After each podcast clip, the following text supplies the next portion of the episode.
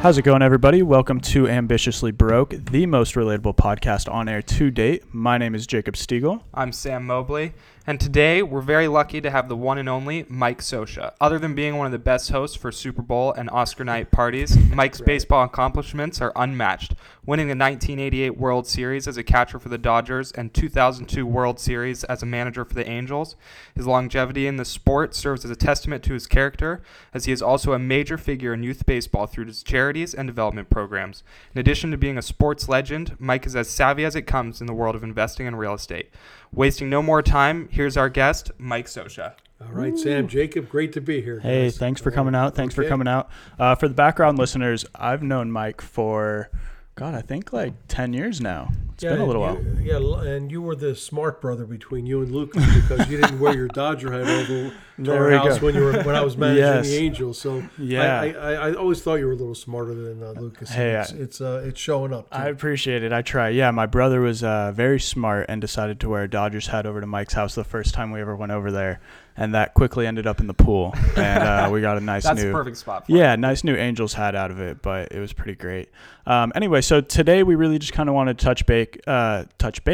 For people that don't know, Mike is a fantastic investor. He has turned a pro sports career into a lifelong journey of investing in real estate, different funds, charities, and things like that. So we kind of just wanted to touch base, talk with him, and get some advice about what really would be a good platform, path, and everything like that for people that are Sam and I's age in our 20s, 30s, and really any age demographic, but really where people should be putting their money, how they should invest, and things like that.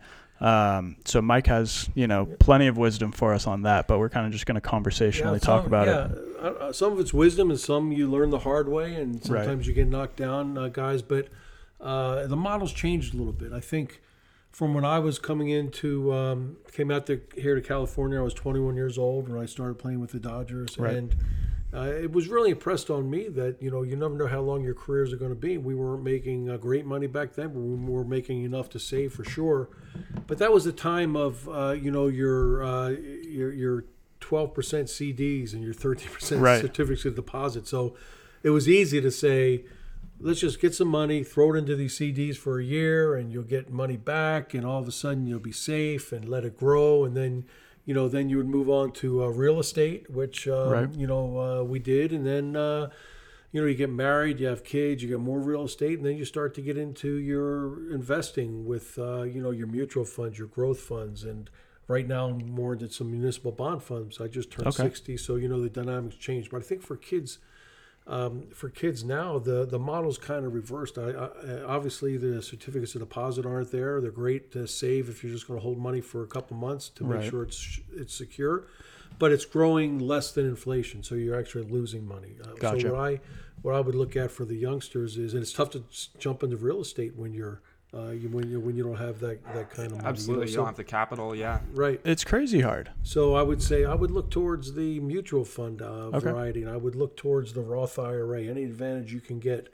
If you just can invest $1,000 to start when you're 18, and you can manage to put at some point when you're 20, when you start to work or you're out of college or whatever, you can put away $500 a month.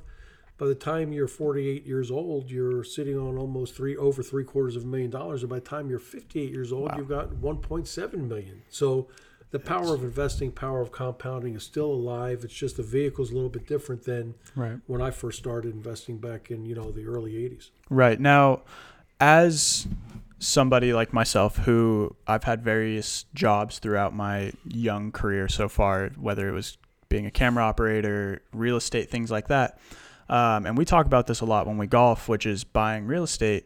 To be a young person and invest in real estate is usually a very sound investment. And a lot of people always say, really jump into real estate early, get a house, try to do that. And we were just having a conversation about how, house hopping is kind of a thing when you're young. You buy a house, you stay in it for a little while, flip, and, you're basically paying yourself. You got to put the money in your pocket, gain the equity and things like that. Now, when did you buy your first place? I bought my first condo in 1982 in Claremont, California, and it cost $130,000. Beautiful place. Okay. And I thought I was going to be in debt the rest of my life. Like $130,000 Where I grew up in Philadelphia, man. You had a mansion, and this was a little 1,600-foot condo. But I love it. Real estate is a beautiful thing. Yeah. I think it's, obviously you need to start out with a little bit of capital to start to get going, and you need your credit score up, and there's some things you have to do as a youngster. But real estate is a beautiful thing, and we've been very fortunate over the years that every time we've bought something and then had kids, moved to a little bigger house, we were going in a positive direction. But the beauty of real estate, I think, is once you get that mortgage, every month you're paying yourself. Every month you're paying that mortgage. You're paying yourself. You're putting equity into your home. It's almost like a forced savings plan, and that's really the bottom line of how you're going to continue to grow financially. Right. Well, essentially, I mean, you're putting money back into your pocket. You're not throwing money into somebody else's pocket or your fireplace when you're renting. Yeah. What I mean? When you're renting, yes. Right. But a 30-year loan, you are working for the bank. Exactly. That's the tough part. So I would say any youngster that can afford it, just when you start out, and both our kids, Matt and Taylor, have 15-year loans. Okay. And they're doing very well with them. Matt's about almost 8 years through his, so he's doing very well with his. And Taylor's about 3 years through hers. So I think to build that equity, let's minimize the amount of interest you're paying, right? And let that go to the principal as much as possible, and that's what a 15-year loan does. Yeah, gotcha. So for those of you that don't know, a 15-year versus a 30-year loan on a mortgage, when you're initially starting out with a 30-year loan, most of your monthly payment is just going to paying your interest on that loan.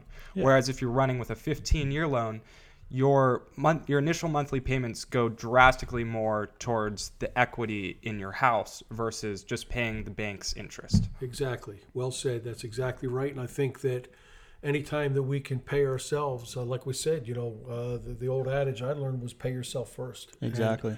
And, that's what you do when you're putting $1,000 into a mutual fund when you're 18 and adding $500 a month to it if you can. You're paying yourself, and that's gonna compound very quickly. So, and the mortgage end of it, you're paying yourself every time you make that mortgage payment if you have a 15-year loan. Right. Now, I know a lot of people out here really look at renting because of the house prices, and it's so expensive. And they look in our area, which is Thousand Oaks, Westlake, Ventura County, all these little areas. Houses are expensive, and I think people see the $400,000 price tag and stuff, and they get really nervous about that mortgage and things like that. But what people don't realize is that $400,000 essentially, if you get a 15-year, is going to be around that $2,700 range. So you're still under $3,000. Now, if you can get that 2-bedroom or 3-bedroom, rent a couple out, there's a couple $1,000 off your mortgage. You're pretty much in the green on yourself. Yep. Which you end up reduces, at least coming in less than what your rent would cost somewhere else at a rental house. And the environment right now, there's no doubt that you're renting for a reason. Either you're trying to save for a down payment, which is, it's kind of counterintuitive because you're trying to save for a down payment, but you're burning all this money every 100%. Month on rent that's not going anywhere. So how do you save? Right. It's tough. But you have to try to get through it. And I think for some couples that just start out, I mean, when I first came here, up with the Dodgers in 1980, I rented for a couple of years just because you never know how long you're going to stay or where you want to live, and you have to rent. And I think some people in that position right now, they just get out of college and then maybe go rent a place till they understand where they want to work, and that's understandable. But at some point, and hopefully you're not renting for the 4, 5, 6 year period because you're burning so much money every month. At some point, you have to understand right now where the environment is. Some mortgages are going to be cheaper than rent, and it's outrageous when you start to look at it. And I think as a landlord, if you own places and you rent it, you love it. You love renters because you're making cash. They're putting money in your pocket every month.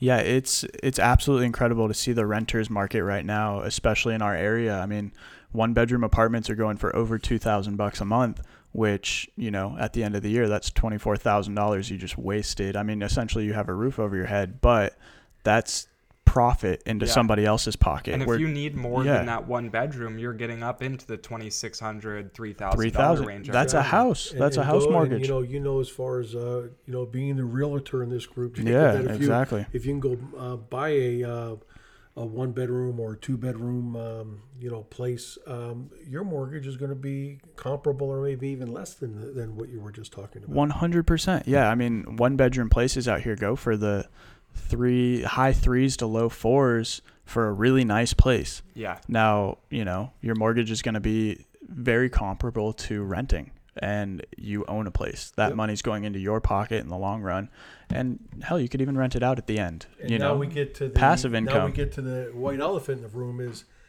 what stops people from buying. The down yeah. payment right now. Yep. Mm-hmm. And the down payment is it's restrictive because you know, I think that's a situation I know a lot of young people are in, is just trying to say, like, I'm 25 years old. Okay, I'm going to start saving for a house. Well, you started saving when you were 18. Right. If you started saving when you were 18, now that down payment isn't as much of a monster as it is if you start too late. So right. this is why the power of compounding and having the age be on your side as a youngster works. So I would suggest just start saving your money early. You never know when you're going to need it. Right. Some should go into a Roth IRA. It comes back at age 59, totally tax-free. Okay. Some into a growth fund. And so somewhere along the line, you might want to take that money that's in that growth fund and put it into a house. And right. now you're able to do it quicker, which gets everything going in a positive way. Now you're creating equity instead of burning money in rent. Right, 100%. I mean, it's absolutely incredible to me to see how many people, I think, you know, a big thing is a lot of people are scared to start that conversation, especially as, you know, young 18 to 25 year olds, because the finances are so shaky and because jobs are so hit or miss. You know, not a lot of us are making that $80,000, $90,000 range right now. Fresh out of college, a lot of us are hitting that 30, 40, if you're lucky, kind of mm-hmm. area. So they think that it's so far out of grasp. Well, let me ask you this, Jacob. How much money do you piss away every month? Way too much. Way too much. I guarantee you that there's $100 a month flying out of your pocket. Easily. That doesn't have to be and shouldn't Easily. Be. That should be going to pay yourself. So 100%. No matter what your situation is, you always have a little bit of money you can put away every month. Right. And I think the best way to do it now, it's much easier now than when I was young. You know, you get online, you do your online banking, you just have it flip into another account every month. Let it flip into another account. Right. And from that account, it can go into a growth fund or wherever you were designated to go. But pay yourself first. It might only be $100 a month. But whatever it is, start early. Right. Now, I know I was talking to you guys both earlier a little bit about a book that I was reading called Profit First. Now, for some of the listeners that don't know, I'm not a big reader. So I read at a very slow pace. This is probably the first book I've ever read. Somehow I believe that, Jacob. That's a good place to start. Yeah, though. It's a great place to start. But this book's absolutely phenomenal. It is a little bit excessive for somebody that's my age and getting into investing, because it's saying, you know, you need these 5, 6 bank accounts. And I really just don't have the capital to even fund 5 bank accounts. You do not need 5 yeah. bank accounts. I would disagree with that. I'm sure I read the book. I'm going to read it, but I think it's a simple way of just organizing yourself. And exactly. You're going to need one bank account for your daily bills, your checking, mm-hmm. where your paycheck goes into.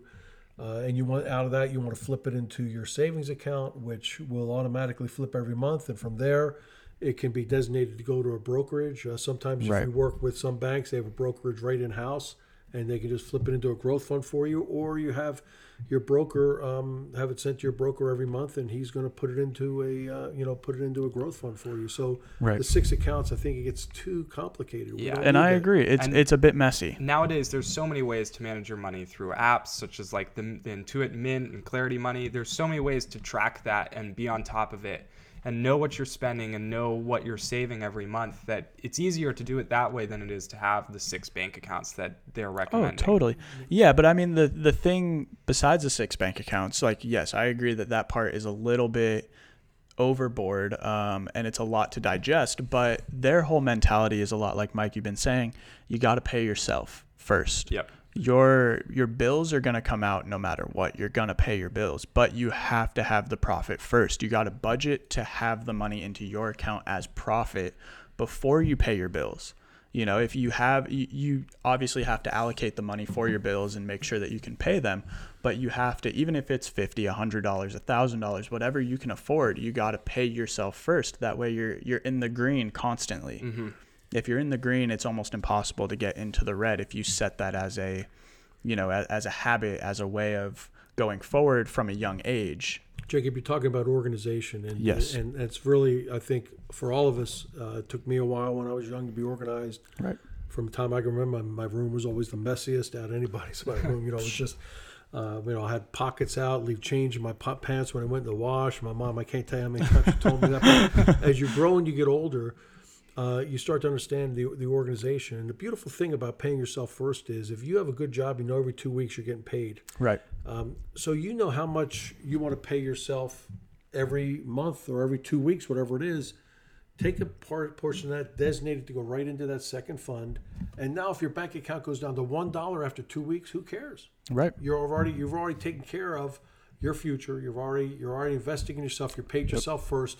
Now you can pay the electric bill, pay your mortgage, pay the things you need. But it helps you know, what disposable income you have after you've paid yourself first. And once that happens, you're organized and you understand it. And you know that I can go out, we can go to the movies 3 times this week, or I can do anything I want this week because I know what I can spend, what I can afford. So it's just a form of budgeting, and hopefully you have good enough work where you're putting more away and still can have the disposable cash that you want. That is, that's there for you. But I think until you get there, let's be a little greedy, and let's be a little greedy for our future and fund that first. And I think an issue nowadays is a lot of people look at they get their first paycheck and they see that only a quarter of it is going to go to their bills, and they look at it and see all this disposable income they have, but they don't think about saving and putting the money away and putting it in growth accounts and retirement, because that's not something that's on their mind. The next 40 years isn't on a lot of people's minds. I think that's something that people definitely need to start doing, is switching that mindset to organizing and setting aside before you go and look at your disposable income. Exactly. We're talking about not even, everyone's saying, well, that's age 60 or 65. No, if you work the model we talked about earlier from when you're 18 and you can start to put money away, we're talking about before you're 50. 48. You're sitting on about $750,000. And like you said, if you have kids, that's just when they're getting into college. That's just when you're having these new payments. Your kids you're getting close to retirement. You reach a point that you retire early even. I think a big thing, and I listen to a lot of speeches by a gentleman named Grant Cardone, who's a real estate investor. He has a fantastic, fantastic business out of Florida, but he always says, the goal isn't to be wealthy, I guess is the term that people would use, but really what you're shooting for is financially free. Mm-hmm. You're shooting to pay off the house, to be able to go on the vacations when you want, to be able to go out to the dinners when you want and not have to worry about it. So they say nowadays that to be able to do that, you have to be a double-digit millionaire. Now, with the model that we were talking about earlier, that at least sets you on a fantastic path of $750,000 sitting there by the time you're almost 50 that you forgot about, essentially. Jacob, and that will increase. The model is very minimal. We start talking out $100 a month. Exactly. And going to $500 a month when you're 22. You're going to fly past that number because 100%. You're going to be making enough money that you can increase that to $1,000. You do $1,000 a month all of a sudden, which is absolutely into a growth fund, and then you're funding maybe five. The caps will still going up, the ceilings will still go up. Right. For your Roth IRA, you might be putting in $600 to $800 a month in 5 years from now. That's going to be crazy money by the time you're 60. 100%. I think that's where we need to get to. We also related to this. Inflation is anywhere. It can be 2 to 4%, usually around 4% is usually what it's been historically. So you've got to stay ahead of that. Right. I remember when a gallon of gasoline was 37 cents. I remember my first car I bought, 1976 Dodge Daytona was $5,100. I love it. That's not going to happen now. So we've got to all understand, where we want to be 20 years from now. We want to be 40 years from now. Right. The cost of living is going to continue to increase. Yep. And we need to find a way to stay ahead of it. And the best way to stay ahead of it right now, for young kids, is to get into some growth funds. The second best is definitely going to be the real estate aspect, where you start to move up on your house, or you buy some investment properties. And sometimes after you start to get you start to get settled. And the one that's kind of phased out right now are the CDs, and because it's just not even staying up with inflation right now. It's a great sound investment. It's like buying treasuries. It's extremely safe, but it's not. But the reward is not high. It's not going to get you where you want to be financially. Yep. Low risk, low reward. Right. You guys need growth. Yeah, 100%. Now, totally off topic, but we have a very solid golf game that we hit every week around. And I know that's where a lot of fantastic conversations go down about investing and finances and things like that. But I think also a big thing is to understand, like we've kind of been talking about and everything, is the budget that goes into it. You know, when we say we enjoy these golf games and things like that, that's on my end, it goes to a lot of, yes, like I golf with my dad, I golf with my friends and things like that, where fortunately my parents will help me out with that. But like you had mentioned earlier, if that comes down to you can only go once a week or you can only go once a month or things like that, I think people that are our age and demographic are a little worried to back off the lifestyle a little bit in order to succeed farther down the road because of social media and this image you have to portray of success.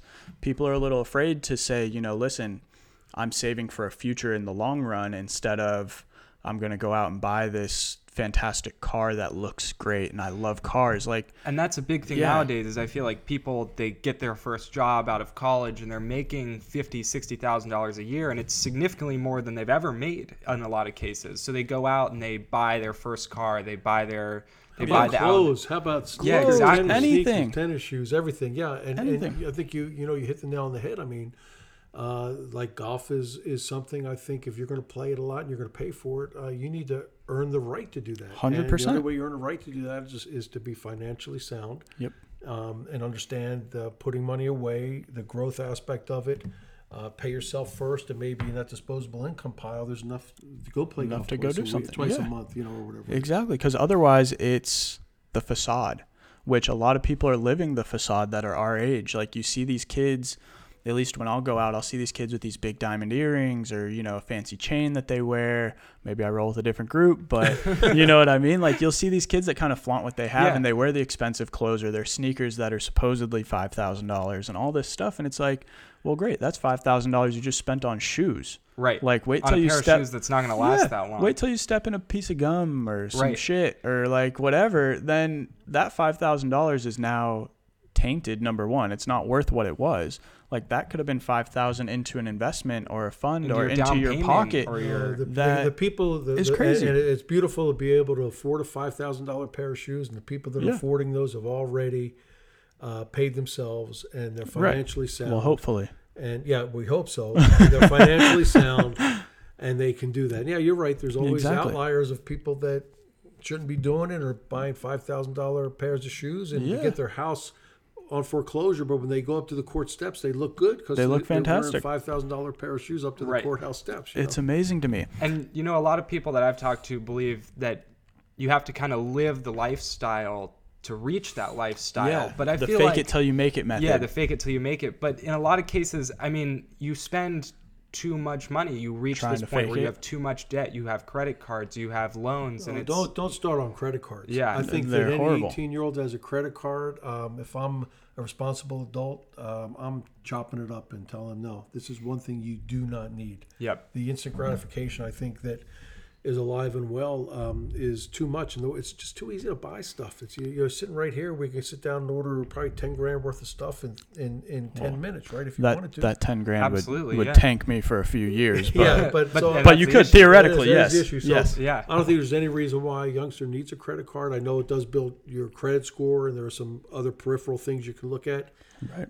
But live within your means, and if you could afford 100%. Something, your bank account will tell you that you can afford it on a credit card. And I think that's a big thing for us that at least on our show we're trying to push is like, don't be afraid to have the conversation about the struggle and the financial aspect of it. Like you just said, live within your means. You know, if you're going above and beyond to really put on the facade in the face of somebody who's successful, make sure that you've already put the profit in your pocket and got your finances set.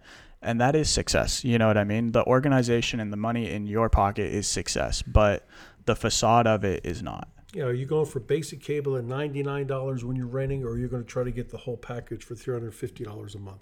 That's the choices I think that kids need to make, especially if they are just out and they're renting, is the fact of like understanding, the more I can save, the more I can cut my costs, the more things I can do when I'm young, I'm going to eventually earn I'm going to eventually earn the ability to go out and buy that nice car, or go out and eat maybe twice a week. Or there's so many aspects to that too. I mean, even nowadays with the iPhones, you get your iPhone for monthly payments, but it's the difference between choosing the iPhone that's $30 a month and choosing the iPhone that's $60 a month. I mean, just that $30 alone going into your savings account, that's $30. You do that like 3 or 4 more times, and you got your $100 a month right there that you're putting away, and you're on you're on your road. You're on the road. Exactly. Now, Mike, I do have a question. Okay. Coming out here as a young athlete, a lot of athletes get that, you know, signing bonus, and it may have been different when you started or anything like that, but I hear on TV all the time these kids getting these crazy huge, you know, 7-year contracts for hundreds of millions of dollars in baseball, football, soccer, things like that. And they, I'm sure, get some pretty hefty signing bonuses, and I'm sure have no idea what to do with them. But I'm guessing they have great teams on their back because none of them really seem to go too nuts.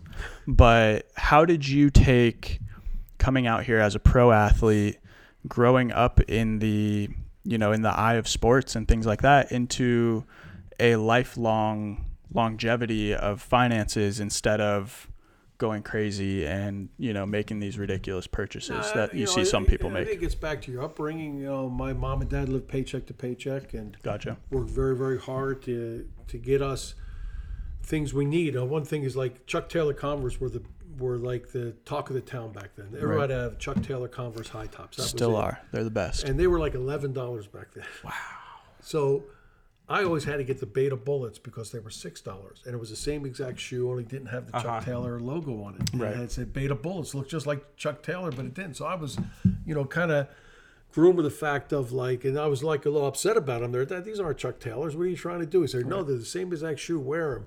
And, you know, I'd say, oh, they don't fit. You know, I'm going to have to get the new ones. Yeah, but as far as like getting big bonuses, the bonuses in 1976 when I signed are nowhere near what they are now. But still, it's a lot of money for somebody that really, I was making $3.50 an hour in my summer job for 2 months after school. And that was, you know, that's what I was making. So it is a lot of money. And that's where like the CDs came into effect, like saying, you know, because my mom and dad knew it was a lot of money in their minds too. I mean, it was what my mom made, and probably, you know, it took her 6 years to make what I signed for. You know, of working. Right. So, what happened there? I think was the influences of your family, understanding, you know, just saving. My parents were not stock market people; they were just put it in the bank. And like I said, it was much easier then with CDs at 12%. If CDs are 12% now, this would be a lot easier to invest. It'd be way easier. The world would be a lot different. Yeah, it would be. So that's where it started with me, and and it started out early where I think it was a blessing to get out here in California because the cost of living is a wake up call that says, wow, you know, if I want to live out here, there has to be some kind of a financial structure and organization that's going to let me continue to even have a modest lifestyle out here if I want to stay out here, and it helped a lot. Right. Now, when you were managing, did you have a lot of conversations with players about finances and things like that? Yeah, I did. I know you talk to me about it quite often, so I can only imagine, you know, locker room practice conversations that, you know, because again, these kids are literally our age coming out here as athletes making crazy amounts of money. We had, and the guys are making a lot of money, and we've really had most guys that understood this, the fact of it. One incident where a player came in, had his truck all tricked out, and was bragging how it cost him $160,000, and he was only in the big leagues for like 3 years, and he already had 2 kids. And I just took him aside and said, "Look, you just spent $160,000 on this truck. Did you think about your kids' college funds that you might want to put it in, or do you think how much money you could save doing it?" And he kind of looked at me and said, "Oh, no, I get it, Mike. Okay." So, like, you know, I think you have those conversations just because baseball is different than, and professional sports is different than pretty much any other occupation where you get a ton of money. It's almost like the sprint, you know, the 50-yard sprint, and you run real hard for 50 yards, and then the race is over, and you get, you know, you get accolades, and you can't even go the extra 50 yards because you're done. But you know, you finish your 50, as opposed to running a marathon where, you know, you're going to make money for a long time. So I know guys who are very, very extremely talented athletes, great baseball players, and never got to that payday that some of us were fortunate enough to get to because right. their careers were cut short. So that's why baseball's different. So when you get the money, you want to make sure that you know that you're investing it, making sure that it's going into into good areas. And I think it's the same thing. Like you're in real estate. There's going to be some big commissions you have, and what are you going to do with those commissions? Are you right. going to flaunt it and say, "I'll get another one down the road," when you might not get one for 8 months, a year, so, who knows? Right, you don't know. So I think that it just, you have to have that discipline. You have to have that structure in place that lets you, when you do get money, like we did in baseball, and it's a lot of money sometimes at a very early age, that you're being responsible with it, and you have the discipline to be responsible with it. And if you can right. do that, then really you can sleep at night. Right, 100%. And I think there's a lot to say about, either coming from the saving aspect of it, like starting with, the $0 and building up to that wealth, or starting out very wealthy and still building that. But mm-hmm.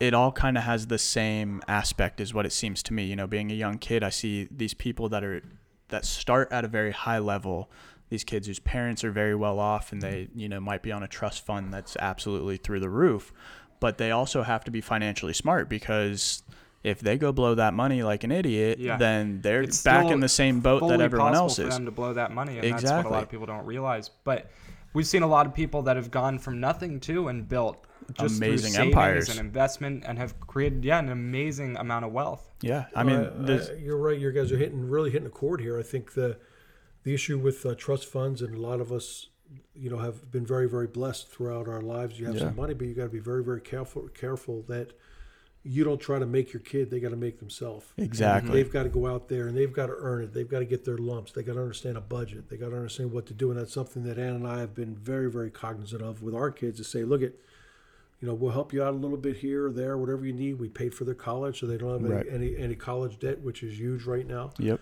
But look at you guys got to, we got to take those water wings off. You got to learn how to swim. 100%. And you got to learn how to, if you're going to stub your toe, you're going to stub your toe. And I think these kids appreciate it, and they understand the value of money, the value of saving, and they know they've got to work hard to get to a certain level to where they can they can enjoy some things, and they've like worked to get the privilege to go out there and do some of the things that they weren't able to do 3 years ago because they couldn't afford it. Right. Yep. And I think, I of course know your kids very well and hang out with them and have grown up around them as well, and they are very much like myself and my brother and Sam and everybody around us. Like, they work, they do things that, make them progress as people. And like you said, they're learning, and they're taking the lumps just like everyone else. I see a lot of kids nowadays, especially in like tabloids and stuff like that, who, are very much fed with a golden spoon, and they usually end up either broke or into some crazy stuff. I mean, yes, there are the ones that are the anomalies that end up successful, but... And I mean, some of the best lessons are when you fail on your own. Yeah. It's like, you're only going to learn... A lot of the times, you're going to learn the most if something is your own fault, and something is... Like, even for me personally, right. just looking at credit cards, it's like I had one credit card with like $1,000, and it reached a point where I had spent the whole $1,000. And yes, I remember that. Yeah, that was a good trip, because I maxed mine out too. Right. Oh gosh. That's gonna be another show. That's another show. But it was a learning experience for me, and it's something that I have never done again, right. and haven't reached that point again, because I learned the hard way and had to work my way through to pay that credit card off and like work that down. I mean, it's absolutely incredible. I know for myself right now, I have a pretty hefty credit card bill, but that's due to a vacation that we went on. I knew I was going to get myself into the credit card bill. Well, I'm cutting that credit card up right now. Me too. Trust me. That happened a long time ago. Yeah. But I think, it's one of those where you have to jump in the deep end, and you have to say, okay, I'm going to make this decision and pull this credit card for the points or the miles that I'm going to get on this trip to be able to parlay it or whatever, which is a dumb decision, since we talked about that earlier. But I did it. I made that decision. And now, like, I have the payment. I have to do it. I have to pay it off. But I'm learning from it. I learned that that's a stupid decision to get the credit card in the first place. Yep. But it was sink or swim. I made the choice. I have to learn from it. I have to progress with my finances to be able to allocate the money to pay that off every month and not just pay the principal or, you know, anything like that. I have to actually substantially decrease that amount that I owe.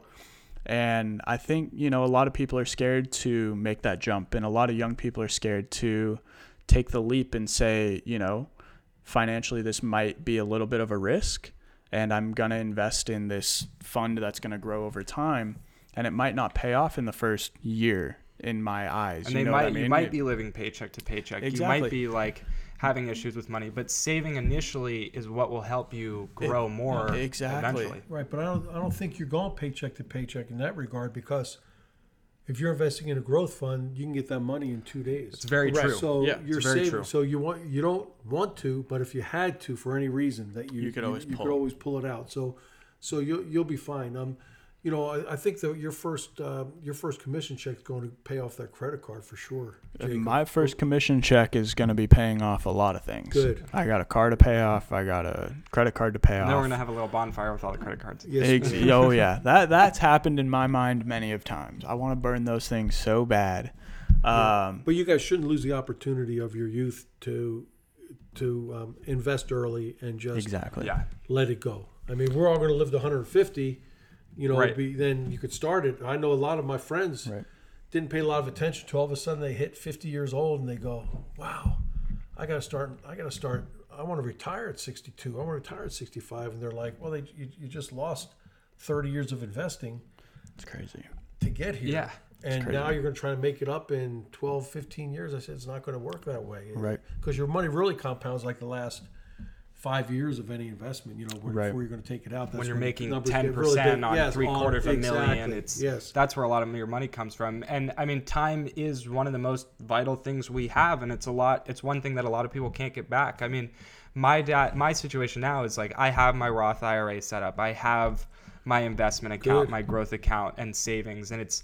My dad has helped me reach that point because his parents weren't there to help him get to there. Yeah. And that's something that he's always driven into me so much, is that time is vital, and starting early will help you get set in the end. Yeah, it sounds like your mechanism's in place, and now we just got to find a way to fund your growth fund, fund your Roth IRA, and then obviously have your budget for what your daily or your cost of living is for every month, and you're on your way. And that's you know, that's what I think every youngster's got to try to get to. So you're ahead of the game. 100%. Unless you're 40 years old. How old are you, Sam? 22. Yeah, you're good. You're in good shape. 22. Sam's a child. I'm only 24. I said that he's really young. I'll be 23 in a week. So since we're getting close to the end of our episode, Sam and I do have a segment. We call it the expense report.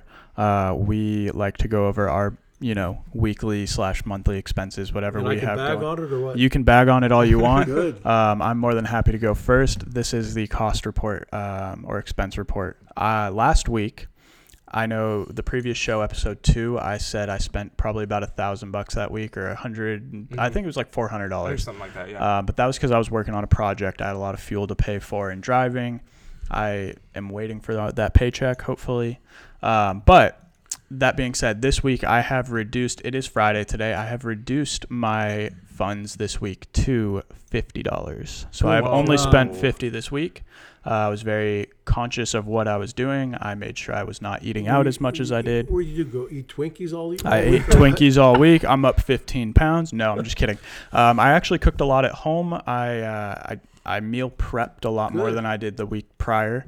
I really watched my unnecessary driving, and, you know, really, really just tried to see where I could cut my expenses. And that's what I got to. So I was at 50 this week. Granted, I do have a convention I'm going to tomorrow, so hopefully there's free food. But that is my weekly expense this week. Not bad. I want to know where you got the $400 was mostly gas. Mostly, yes. I was commuting to Huntington Beach every day for 6 days. How much you get paid for that job? That job will hopefully, granted, if the Royal British Air Force pays me.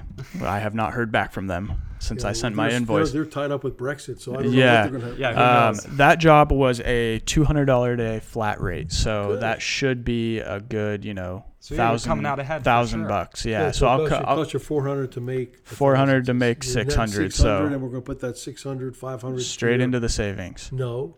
You're paying that credit card off. Okay, I got to pay the credit card off. Yes. I want to put it in the savings. No, it's going to the credit card. Right there we go. Pay off that credit card. There we go. There we go. I think mine was around $100 this week. There we go. Yeah, not too bad. I did eat out a little much, and I did buy 3 Amazon Echoes on Amazon because they were 75% off. And, you know, I'm addicted to deals. But hang on. If you're smart, because I know the business that you want to start, you can write that off as a business expense. Also, I believe I'm going to give them away on my social media for my smart home company. So there we go. If anyone's interested, we're going to have people listening. I know we're on Facebook Live right now, as well as we're recording this for YouTube. If you're listening, Sam, I don't know if your website's up yet or anything like that, but stay tuned. Sam says he might be giving those away, so check it out. We'll be releasing that. Maybe one we'll give away on Ambitiously Broke. There we go. Maybe we'll give one away. Nice. Good job. That's very nice. So you spent $1,000, you said? $150. $150. Yeah. $150. Just $150. Was the week before was $1,000 or no? No.